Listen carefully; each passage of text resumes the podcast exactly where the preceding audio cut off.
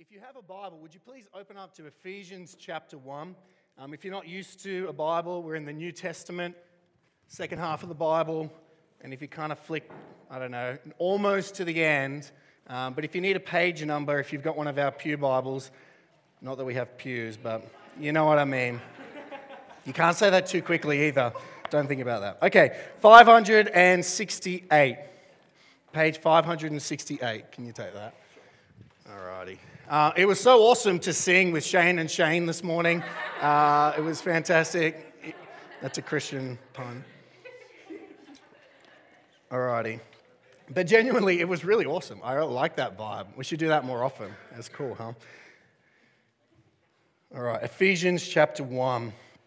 If you need a title for this message, it's A Prayer for Spiritual Illumination. And we're in verses 15 through 23.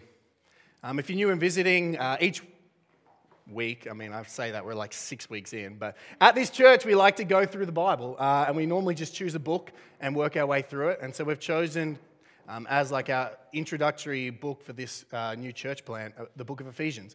A great book that kind of outlines who we are and what God has called us to do as Christians individually and as a church corporately. Uh, and that's why we chose Ephesians. And you can see there a little tagline planned in eternity, displayed in community. And that's one way you could kind of summarize the whole, excuse me, the whole book of Ephesians. Last week we saw the glorious and amazing truths that we have every spiritual blessing in Christ. Um, and Paul kind of just goes in one huge long sentence, 200 plus words in the Greek language. He praises God that we are chosen by God um, to be adopted as sons, that we are redeemed um, by the blood of his son Jesus Christ, and we are sealed by the Holy Spirit. And Paul just goes and goes and goes. And each time he says, to the praise of his glorious grace. So we're coming on the back of this great moment of praise and um, exaltation of God the Father. And naturally, Paul then moves into prayer, and a prayer which really kind of fits what he just talked about. Um, because as I was preaching last week and I was preaching through those, those sections of all these incredible truths, I was like, it's, it's hard to even comprehend the nature of them. And if you weren't here last week, go back and read verse 3 to 14. And so we're going to see in this prayer that Paul's really praying that basically that we'd get it. That we'd actually have this illumination from the Holy Spirit, that we'd understand what is really going on spiritually.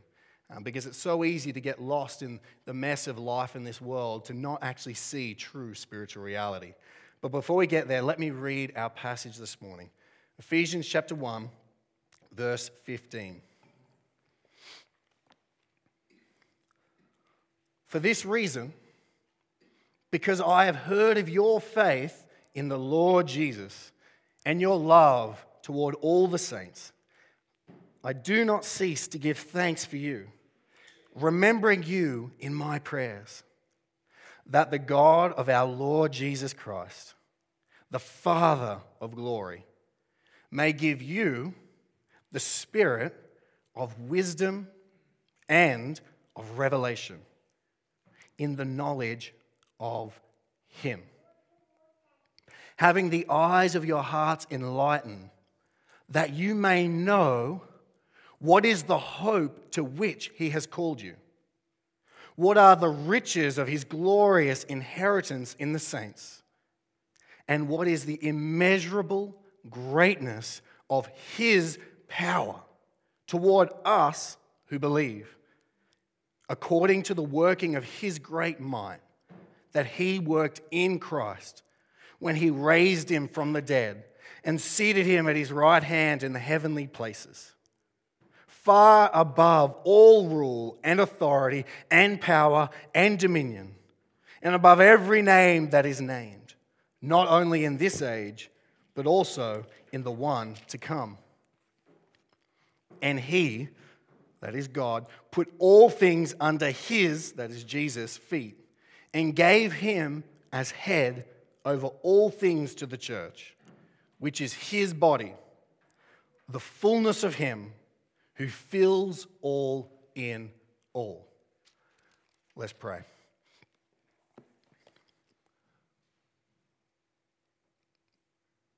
Almighty God, we plead with you and ask that you would bless the preaching of your word. In Jesus Christ's name we pray. Amen.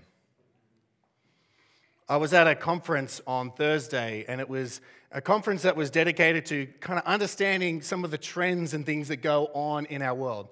Um, it, was done, it, was, it was based on a survey done by Barna Research Group into millennials, and not just millennials in Australia, but millennials across the world.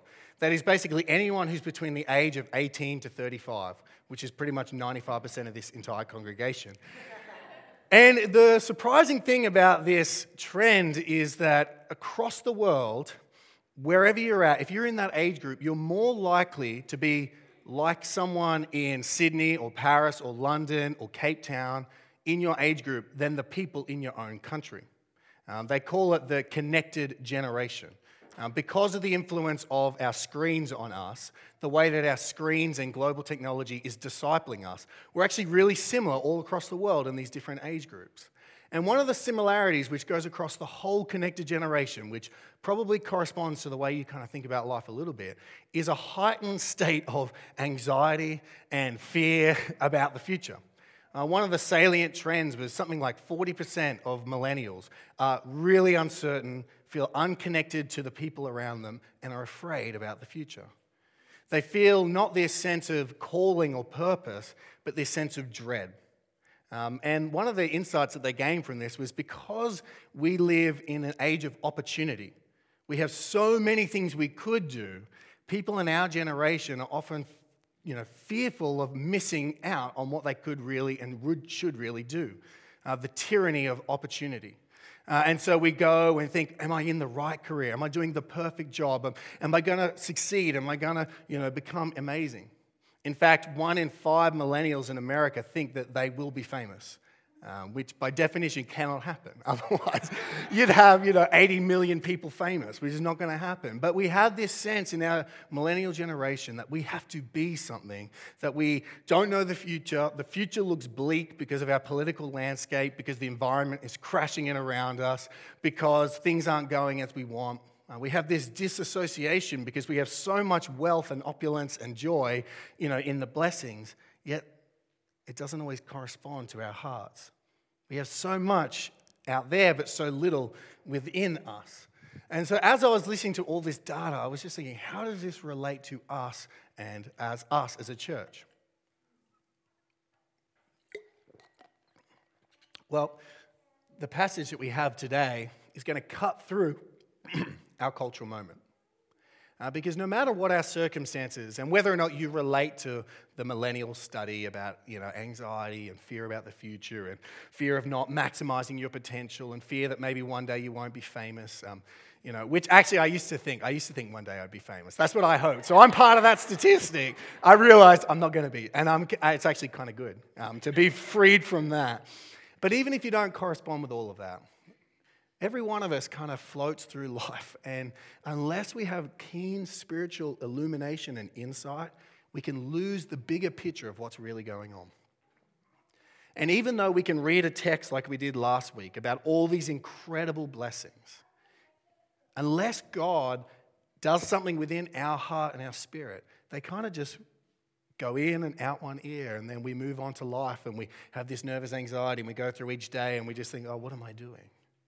And so, what we need is spiritual eyes to see and experience this true spiritual reality we live in. Uh, and that's really the point of this passage. So, Paul is gathering the, um, the Ephesians really in his letter, and then he's going to inform them of how he's praying for them. And the one thing he wants them to understand is this, and it's the sentence I just said We need spiritual eyes to see and experience our true spiritual reality.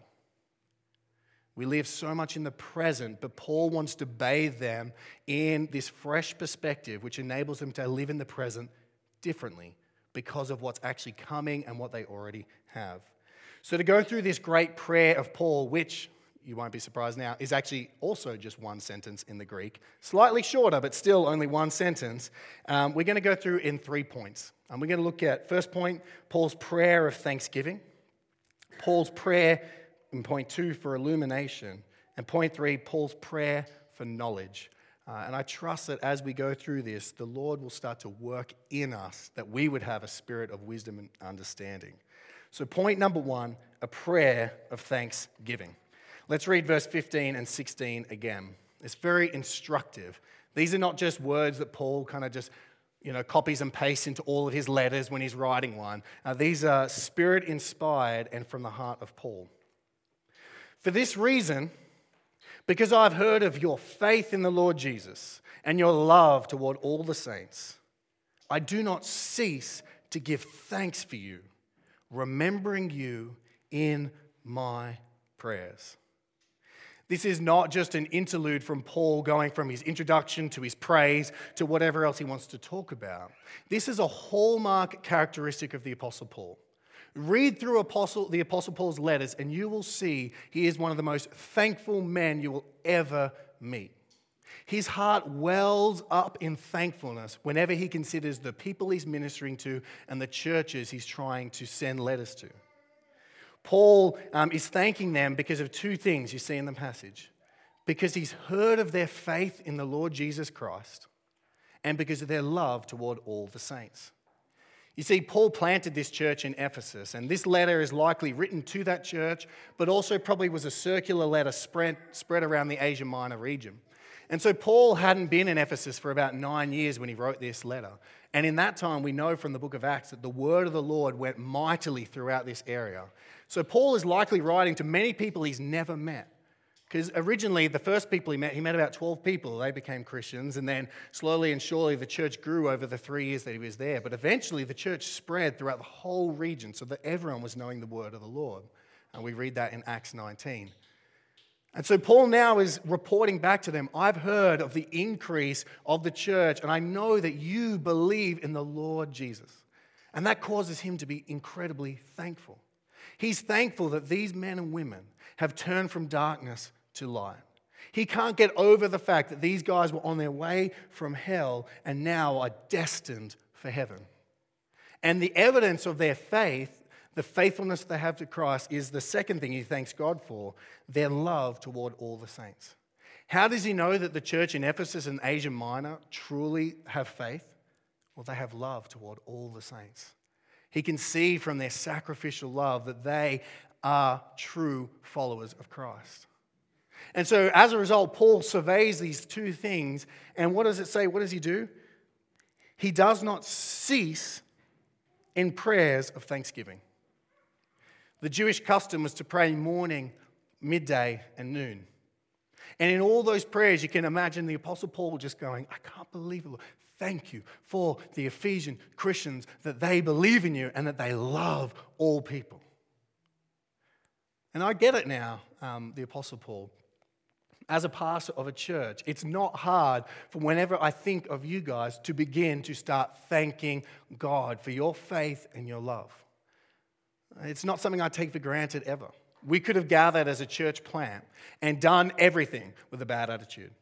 we could have done everything biting and fighting and making, you know, disunity. But instead, this church has come together in love and in unity and in joy. And because of that, my heart wells up in gratefulness and thankfulness. You see, that kind of love and faith doesn't happen naturally, which is why Paul thanks God for it, because it came from him. So, the first thing Paul does is he, he opens with a prayer of thanksgiving, but this prayer is not just an interlude, it's instructive. You see, for the Apostle Paul, thanksgiving is a vital element to living a true spiritual life. Because for the Apostle Paul, he sees be behind the physical reality and sees the spiritual reality. That is, that God is at work in the Ephesian Christians. And it's the same here today. God is at work in these Parramatta Christians, wherever you're at, if you're in Parramatta or beyond. That if you're a believer in Christ, God is already at work in you. And because of those things, as your pastor, I give thanks. But all together as a church, we can give thanks for one another. So, as we survey this first kind of prayer, a question I have for you is how is your prayers of thanksgiving going?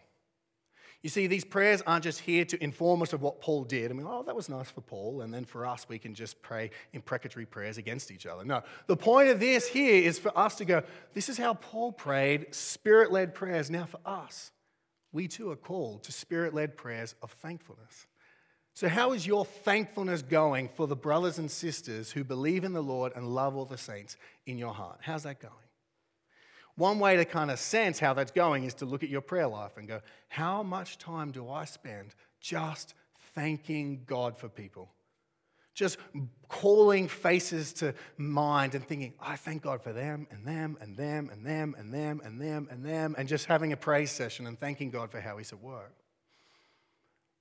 One of the ways that if you are not doing so well in Thanksgiving is to ask yourself this question uh, this is from C.J. Mahaney, the founder of Sovereign Grace. He says, Are you more aware of God's prior activity in people's lives or their present deficiencies? So we can't be thankful for people if we're more aware of their present deficiencies and where they need to grow. Instead, we need to be more aware of God's prior activity. And that's exactly what Paul is doing here. He can see God's prior activity in the Ephesians, and that leads him to thanksgiving. So, in your life, as, as you pray and you walk um, out your faith, are you aware of God's prior activity in the people around you, in your family, in your church family, and beyond? And is that leading you to pray prayers of abundant, unceasing thankfulness? You see, in order to pray those type of prayers, we need new spiritual eyes. Because it's so easy to see fault and criticism and the one thing that someone didn't do and miss the 99 things that they did do. Or is it just me? Right. uh, and so Paul's prayer here is not an interlude, it's instructive. It's instructive for us as a church. One of the things I want us to be as a church is an extremely, unceasingly grateful church. As we serve on rosters, and we do this so well, to thank one another for every act of service that they do. Because every act of service is an act of love toward the saints. Someone got here early and filled up the coffee machines and made coffees for you and put signs out so you could find when to park if you're a visitor and are serving in kids and, you know, organized Shane and Shane. All that was done to serve you. And so cast your mind upon those things, fill your heart up with gratitude, and then redirect it to the Lord, and you will find an enlightening effect upon your soul. So that's Paul's prayer, the first prayer, a prayer for thankfulness. But that's not all that Paul prays for. Point two, a prayer for illumination. You see, Paul is aware that you cannot grasp or understand the amazing spiritual blessings or the greatness of our spiritual reality without the aid and help of the Holy Spirit. Um, I felt this last week, as I've already mentioned, that you can say all these things and you can preach all these sermons, you can sing all these songs, you can read verse after verse, but unless the Spirit of God falls upon people and quickens their heart, it'll just go straight out the other ear and have no effect on your life. Isn't that true for you sometimes? You can hear the world, you know, not here, but you can hear elsewhere the world's most amazing sermons and then kind of walk away as if you heard nothing. Why is that? Well, it's because we need something to happen within us, otherwise, we cannot receive it truly. And that's why Paul turns now to this desperate prayer that God would work in the Ephesian Christians. Let's read verse 17 again and 19. So, remembering you in my prayers, and there, now he's going to informing us the content of his prayers. The petition that the God of our Lord Jesus Christ, the Father of glory, may give you the spirit of wisdom and of revelation in the knowledge of Him, having the eyes of your heart enlightened, that you may know what is the hope to which He has called you, what are the riches of His glorious inheritance in the saints, and what is the immeasurable greatness of His power toward us who believe. You see, in this prayer, Paul kind of does two things, right? If you split the verse up, first he prays for illumination, that they would know, or sorry, rather, that they would have um, a spirit of wisdom and revelation, having the eyes of their heart enlightened. And then he goes on to pray and ask that they would understand and know three things the hope, their inheritance, and their power. So we're going to deal with those three things in our next point, in point three. Let's deal with the first bit there, verses 17 and 18, this prayer for illumination. So, what, what is going on here in this prayer? Well, you see, Paul is praying to God the Father, the Father of glory. So he recognizes that he needs God in this for them. And he asks for this particular request that the Ephesian Christians, and indeed us, would have a spirit, not just a spirit, but the spirit of wisdom and of revelation. What does that mean? A spirit of wisdom and revelation. Um, if you have an old ESV translation, it says a spirit of wisdom and revelation. The new one says the spirit with a capital S. It's hard to tell in the original what Paul's intent was, but I believe um, it is the Spirit, the Holy Spirit, who gives wisdom and revelation. So, what are those two things? What is, what is Paul wanting the Ephesian Christians to have? Well, first, wisdom. Wisdom is to see the world God's way and to know how to live in it. Wisdom, they need from the Holy Spirit the ability to see the world God's way and to know how to walk in it, to live in it. That's wisdom. And then, secondly, they need revelation. Not crazy, you know, visions and dreams necessarily, but the revelation of the mystery of the gospel, which is Paul talked about all throughout the book of Ephesians. That they would have revealed to them the truth that the Christ came and died in their place for their sin, and that God has a plan for the entire cosmos to unify everything in Christ. They need a spirit of wisdom to know how to walk in this world and of revelation to know kind of where this world is going. That's what they need. And that's what we need today as well. You know, in your workplace, in your home, in your family, we can get lost in the details. We can get lost in the to dos and what we're trying to get done and what we're hoping for in the future. And the spiritual reality sometimes don't cut through. We need God to refresh us through His Holy Spirit so that we can see how do you want me to walk out my faith here at work? How do you want me to go about living for you with my friends and my family? What's, your, what's the future of the world? You know, we can look on with such fear about the future, potentially. I don't know what you think about it with the political and climate and all that. And we can get anxious and like, oh, I just used a disposable cup. Have I ruined the world? Well, Paul's saying, no, no, we need a spirit of revelation so that we can know what God's plan is for the future. In fact, this spirit of revelation and wisdom is not just the spirit we received, it's the same spirit that the Lord Jesus Christ received. Um, if you go back to Isaiah chapter 11, uh, you can see that um, where this kind of comes from, where Paul is drawing upon this. So, Isaiah chapter 11, it's an incredible prediction of what will happen um, through Christ. And you see almost the exact same wording here.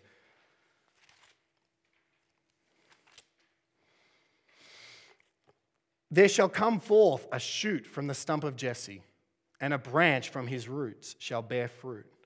And the Spirit of the Lord shall rest upon him the Spirit of wisdom and understanding, the Spirit of counsel and might, the Spirit of knowledge and the fear of the Lord. And his delight shall be in the fear of the Lord. He shall not judge by what his eyes see, or decide disputes by what his ears here. You see, Jesus himself was filled with this same spirit to not live as the world presents itself, but to live with spiritual eyes, to actually understand what really is going on. Not by our physical eyes or our physical ears, but spiritual insight.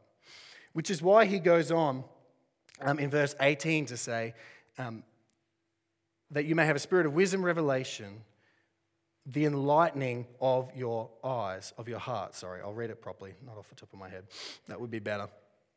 Having the eyes of your heart enlightened. So, what, is, what does that mean to have the eyes of our heart enlightened? Well, in biblical speak, the heart is the, the functional center of our personal universe. Our heart believes and thinks and trusts and makes all of our decisions for us. The heart is what we desire. It's where worship comes from. It's what drives you day by day, is your heart. So Paul is praying that the eyes of their heart would kind of open up so that they can see the world. Actually, they actually thought it was in the gut. But anyway, uh, they could see the world the way God sees it and have refreshment and actually then change their desires to be in line with his desires. that they would live by the true spiritual reality. But it's not just vague knowledge. Um, at the end of verse 17, we see that it's in the knowledge of Him. We don't just want insight so we can predict, predict the, new, the, the next change in stock trends or you know, where to invest our money. That's not the kind of revelation. It's in the knowledge of Him. To know God truly is the greatest spiritual blessing. To actually know Him personally and have a relationship with Him is what Paul wants for them. He can't make it happen. He's pleading with God that they would have that so that they would know Him better. See, there's a big difference between knowing about God and knowing Him personally. There's a big difference between knowing what honey tastes like and actually have tasted honey for yourself. You see, I could get up here, and if you've never tasted honey, I could explain it all night or, morning um, and try and describe it to you, but you would never really understand. But the moment you have it on your tongue for the first time, that sweetness, that pleasure, the viscosity about it, you'd be like, wow, this is honey. Honey, have you ever tried honey? That's what we'd be like. It's the same with spiritual realities. Until you've tasted them for yourself, until the eyes of your heart have been enlightened, until you have a spirit of wisdom and revelation, you will never truly know him. And so Paul is desperately praying for the Ephesians that they would have that as their reality knowledge of God in the depth of their being, so that they would know how to live in his world. So that's Paul's prayer for illumination. That was point number two. But what exactly now does Paul want them to see? He's going to kind of outline three things that he wants them to know. So you've got the logic. Paul is kind of seeing spiritually. He starts thanking God because he sees God at work in the church. Then he starts to ask God that they would have new eyes to see what really is happening so that they can live in true reality. And then in the third petition, he's now saying, These are the three things that I want the church to get. So, point number three a prayer for knowledge. Let's read verse 18 and 19 again that you may know what is the hope to which he has called you. That's number one. What are the riches of his glorious inheritance in the saints? And what is the immeasurable greatness of his power toward us who believe? Massive. Like you could just read them and move on and you think, oh, what happened? But we're going to slow down and kind of sit in them so that we would also understand these three things. Um, and then that power that Paul talked about there, he then riffs on it for, through verse 20 to 23, and we'll spend most of our time there. So, Paul wants them to understand, firstly, the hope to which he has called you. The hope to which he has called you. Again, it's so easy to lose sight of the future reality we have stored up for us in heaven. We live so much in the now, addicted to the now, addicted to the, the next thing that pops up on our scroll or on Instagram or Facebook or Snapchat or whatever else is happening. We live addicted to like the new and what's, what's going to happen in the immediate. But Paul wants them to know something much further and much more secure the hope to which God has called you. Do you know, Christian brother and sister, if you are in Christ, you have a secure and eternal hope stored up for you in heaven that can never be taken from you. Do you know that one day you will reign with Christ forever? As an adopted son or daughter, inheriting the kingdom of God, living in perfect unity with Christ and the Father and the Spirit, enjoying Him for all eternity. That is our hope. That is the true and certain hope. And we need to fix our eyes on that day so that we can truly live this day. And only we can have that through the Holy Spirit. So he wants the Ephesian Christians to know that hope so that they live differently in the day that they're in today. Secondly, he wants them to know this the riches of his glorious inheritance in the saints. The riches of his glorious inheritance in the saints. What he's saying there is this one thing that we constantly miss And actually, one thing that came out in that study in, for the millennials that they feel connected to the world but disconnected from the people around them. Something like 40% of millennial people feel as though they have no deep connection with anyone close to them. Now, I hope that's not the case for you today, but if it is, this verse speaks into that. Because this verse says that you, if you're a child of God, are so loved by God, so treasured by God, that He defines you, the church, His chosen people, as His inheritance. The, we, actually, in this verse, are the glorious inheritance of God. So when the world wraps up, what does God get at the end of it? Us. It's a scandalous truth. I, I, I, still don't really get that. Like, I still don't think how that's good for God. But His word says it, so I'm going to believe it. But that's the reality. No matter how unloved you feel, or how disconnected you feel, or how alone, uh, potentially, maybe if you're single and you're struggling and wrestling with all of that, you are loved. You are God's inheritance because, not because you're lovely, you're not. Um, no, you are in some way, but because of what Christ has done. Because he bought you with his blood. It's so easy to lose sight of that. In fact, when suffering comes and trouble comes, we start to think, oh, God doesn't like me. God hates me. God wants to just squish me out. This verse tells you, tell your soul the exact opposite. No.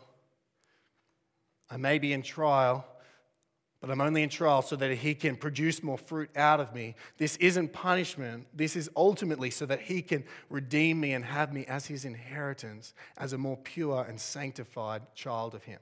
That's what's going on in trouble and trial.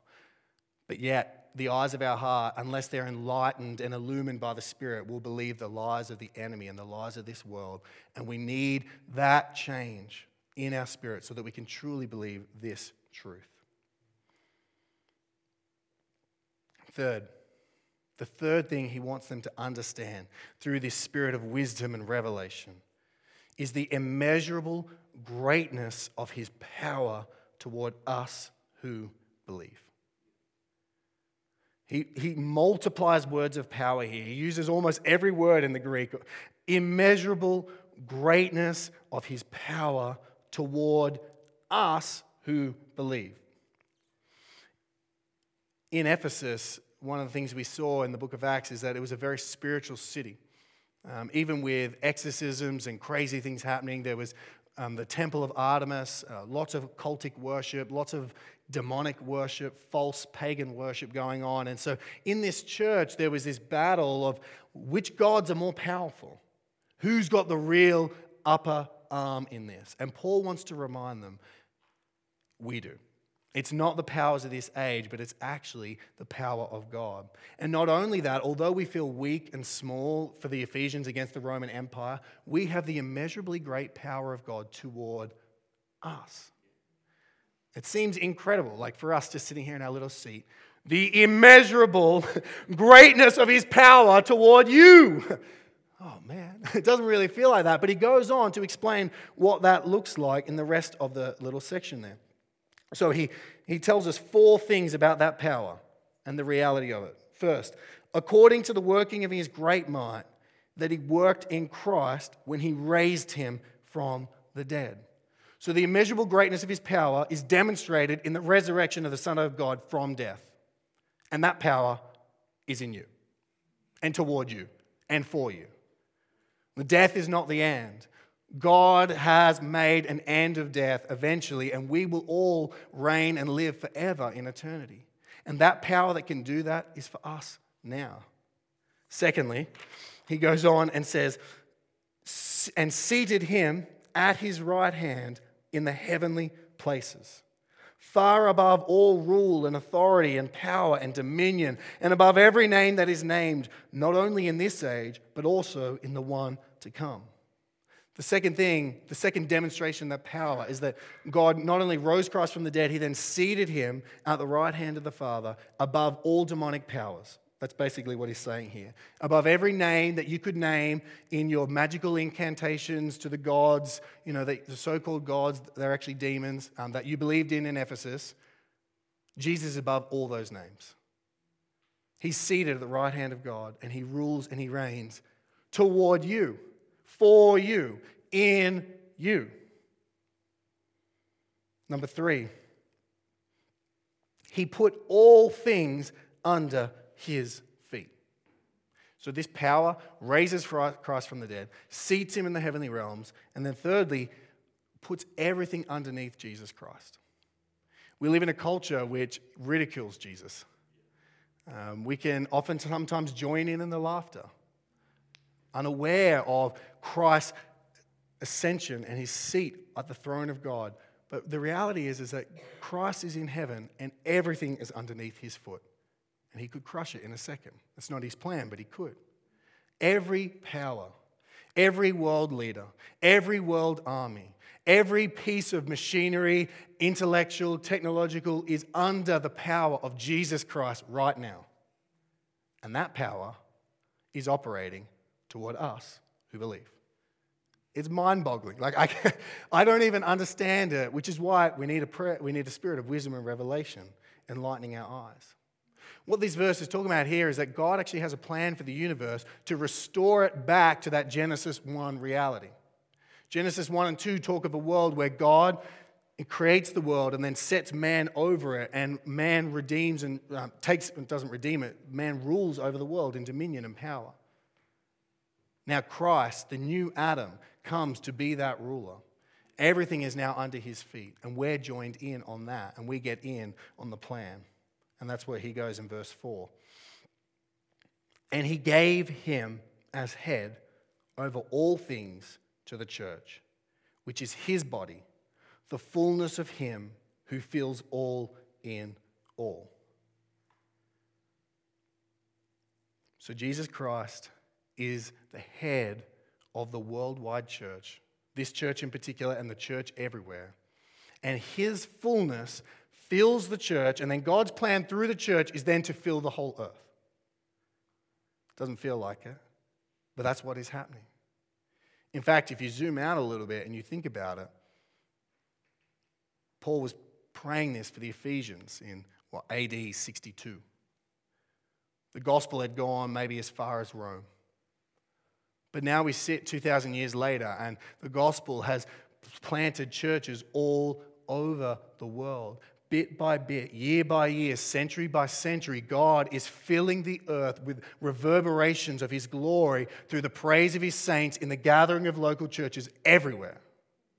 And we are a part of that. We, through some crazy spiritual reality, are part of the fullness of Christ filling all the earth. We saw in Ephesians 1, verse 9 through 10, that that was God's plan. Verse 10 God's plan for the fullness of time was to unite all things in Him, things in heaven and on earth. Ephesians 3:10 talks about that God set the church apart to display to the cosmic powers his ability to bring all the peoples of the world together. And that's what this whole letter is trying to communicate to the Ephesians. There's a bigger thing happening here, and we need to know that too. John Piper says it well. I'm going to try and quote John Piper in every single sermon. God's power towards us intends to fill the universe with the authority of his crucified and risen Son. And though it takes your breath away, he intends to make us, the church, those who believe, the means of that fullness, the embodiment of that fullness. That is, where he rules, we will rule. He created humankind in the beginning to inhabit a beautiful creation and to subdue it and enjoy it and reflect his glory in it. That is what he intends to do through the new humanity called the church. He will fill the creation with all his fullness of glory. And you, that's us, will be that fullness. His body, the fullness of him who fills all in all. This is the power of God at work toward you now. It's mind boggling. It's hard to comprehend the, all those kind of multiplication of terms there. But the, to bring it all together, it's this that God's plan for the universe is to unite all things in Christ through the church, through the preaching of the gospel. So we can be entirely confident of what we're doing here this morning because it doesn't depend on man's effort. We have the cosmic power of the Lord of the universe doing it for us. And we're a part of that plan. We're one little reverberation of His glory that's going forth, and we're trying to invite other people to join in.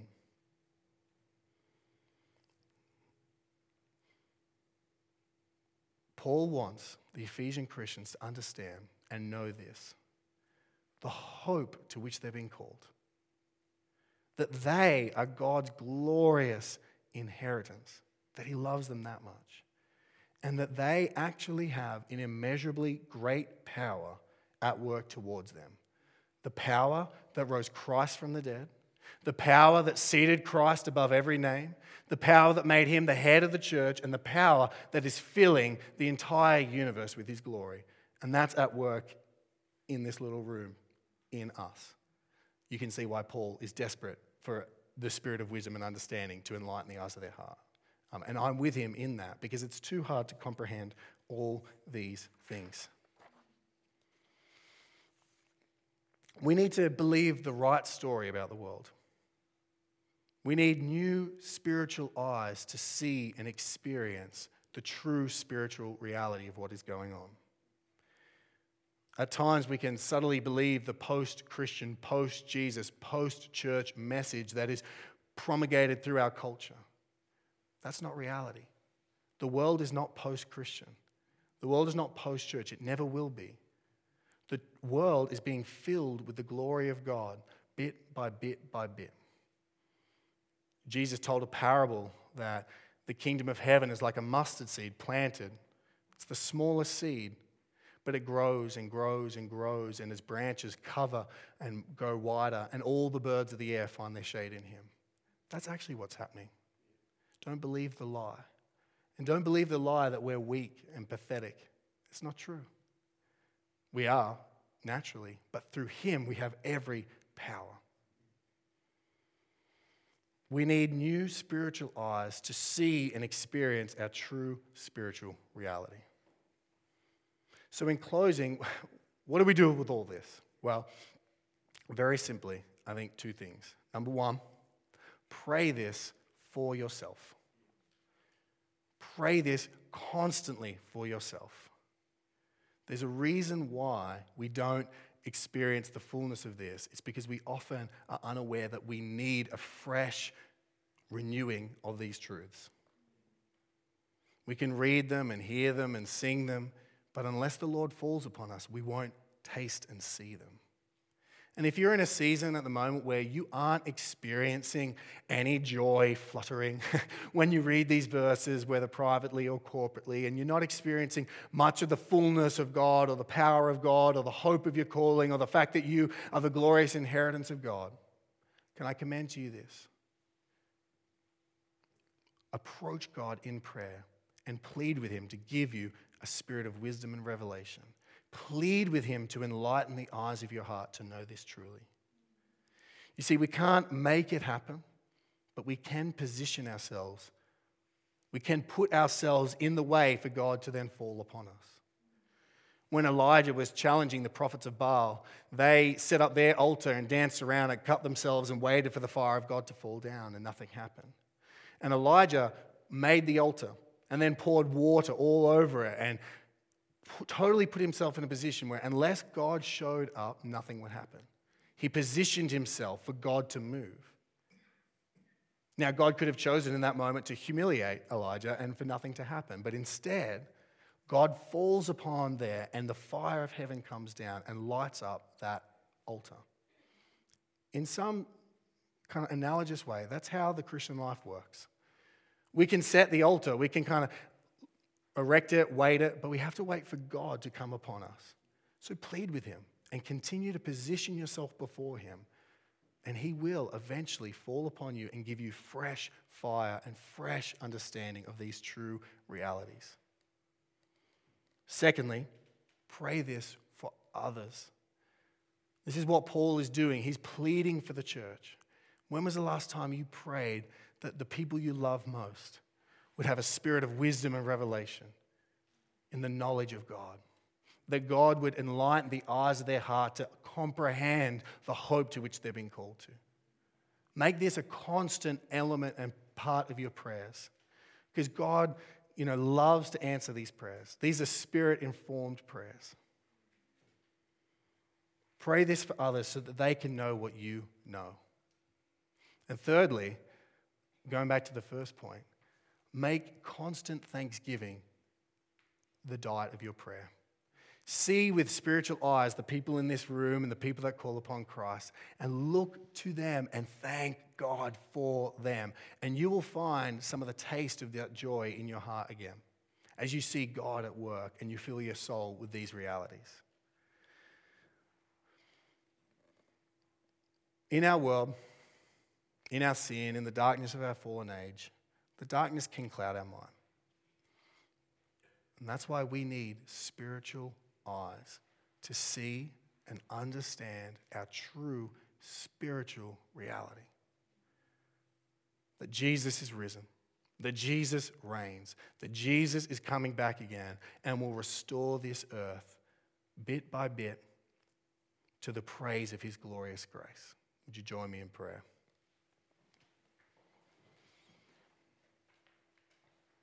Lord God, I want to thank you that you have given many in this room faith in the Lord Jesus Christ and love toward all the saints. I want to thank you so much that you are at work in this church doing your thing for your glory. Lord, I want to call upon you and ask that you would give us the spirit of wisdom and revelation in the knowledge of you. That the eyes of our heart would be enlightened that we may know the hope to which we've been called. May we truly know it, Lord. May we live with our one eye on heaven. May we know that we are truly loved, that we are your glorious inheritance. Would you help us to believe that in our heart of hearts? That what was done for us at the cross means that we are dearly loved by you. And Lord, may we know the immeasurably great power that you have toward us who believe. Lord, would you fill us with that power? Would we live confident, expectant lives, not shrinking back in the age of post Christianity, but living full of faith, living full of joy, living full of hope and expectation because of what you are doing and can do in the world. God, would you give us new eyes? Would you help us to live for your glory? And we thank you that you are at work in us. We pray this in Jesus' name. Amen.